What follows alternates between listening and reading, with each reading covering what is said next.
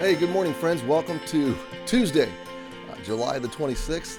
We're coming to August, and it's just a few more days of July, and we're, wow, coming into the back half of the summer. Welcome to Tuesday's episode of Enough for Today. Thanks for joining me.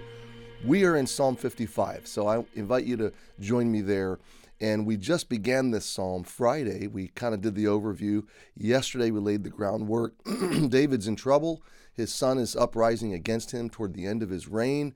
Um, Absalom is trying to usurp the throne. He has gathered um, enemies of David around him, and um, it doesn't look good for David. So, big picture, feel the complex grief, stress, anxiety, and perplexity that David feels right now. He is um, he is in this seemingly alone. He doesn't know who his friends are, who his enemies are. He knows that he's where God put him. He knows that he's doing what God's called him to do.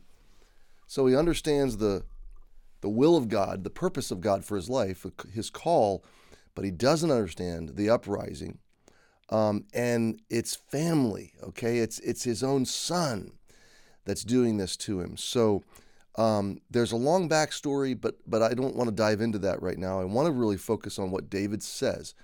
I marvel continually at the Psalms, not only for their honesty, but also for their objectivity.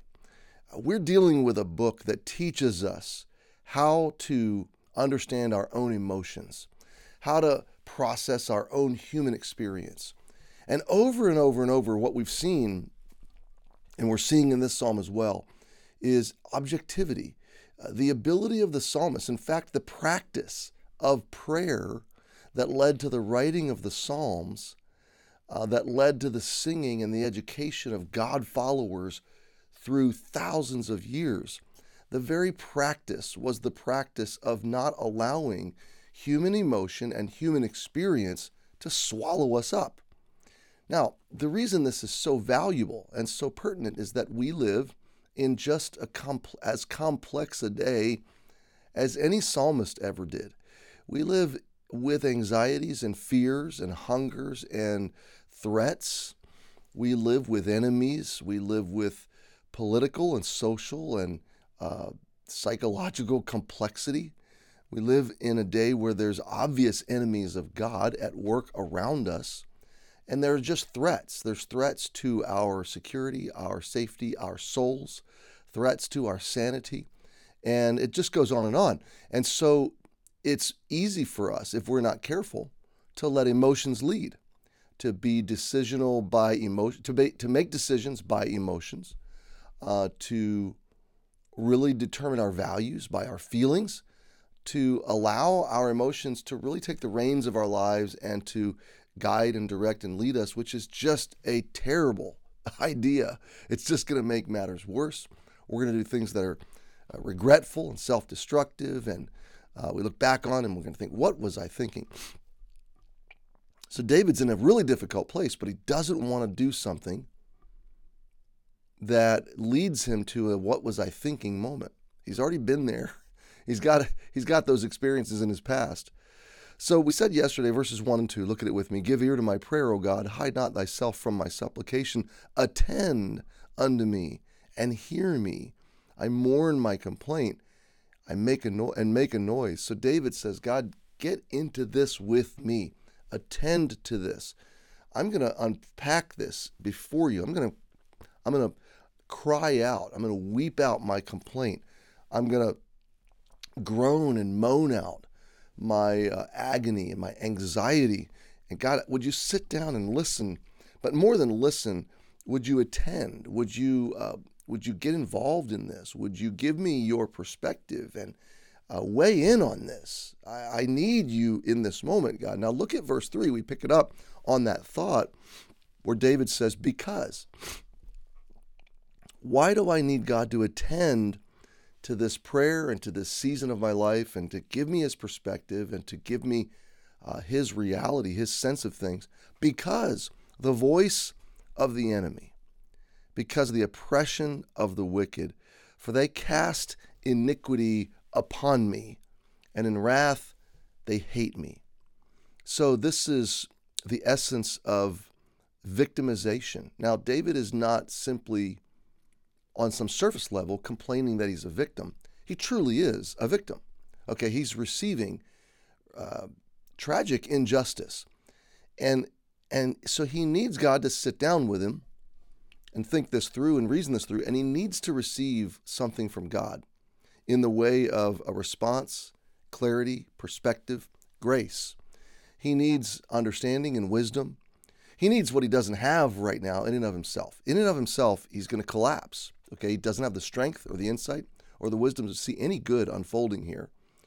But he knows he's God's and he knows God's in control. And so he needs a larger view. He needs to, to see and get back in touch with his truest identity. He's not just the victim of his son Absalom and the uprising and the political enemies. He is the he is the chosen anointed servant of God. He is a child of God. He is the king that God appointed. So in God, his identity is un, un, uh, unchanging, it's untarnished, it's, it's secure, it's stable. But through the lens of these human circumstances, it's all coming undone. And so David needs God to attend to him because, why? The voice of the enemy. See, the voices are getting into his head. it's it's getting into his psyche. Fears are being agitated and stirred up. Anxieties are being uh, are being are being uh, alarmed because the oppression of the wicked. So the voice of the enemy, the oppression of the wicked. I'm thinking before, uh, while the opening was rolling, I'm thinking, you know, we all have enemies, and we're there. Some are human enemies, and some are spiritual enemies. We all have them. We're commanded by Jesus to love our human enemies. Why? Because as Paul wrote in Ephesians, we wrestle not against flesh and blood. Our real enemy is uh, spiritual principalities and powers, which means the real battle is in prayer and with God. And the real enemy is not uh, your ex. The real enemy is not your neighbor uh, or your coworker or your uh, manager or the person that's uh, lying about you. No, the, your real enemy is is Satan and his forces. And uh, the real threat here is not your stability, but really your faith. Okay, and so David is is objective. This is what I marvel at. He is being objective in the in the midst of great subjectivity. Of his emotions are uprising. The voices of the enemy are getting in his head. The oppression of the wicked is threatening to overcome him. Uh, they're casting iniquity upon him. I mean, he's getting one blow after the next after the next. Uh, he, he is the vic, truly the victim of his oppressors. And uh, he says, in wrath, they hate me. So David wakes up every day knowing he's hated. There are great threats rising up against him. And it's getting into his head. And so what does he say? God, with you, I need you to settle things. I need you to attend to this. I need you and your presence and your truth and wisdom and reality to overcome and overpower the voices of the enemy in my head, the presence of the oppression of the wicked around me, and what they're casting upon me in the form of iniquity and oppression.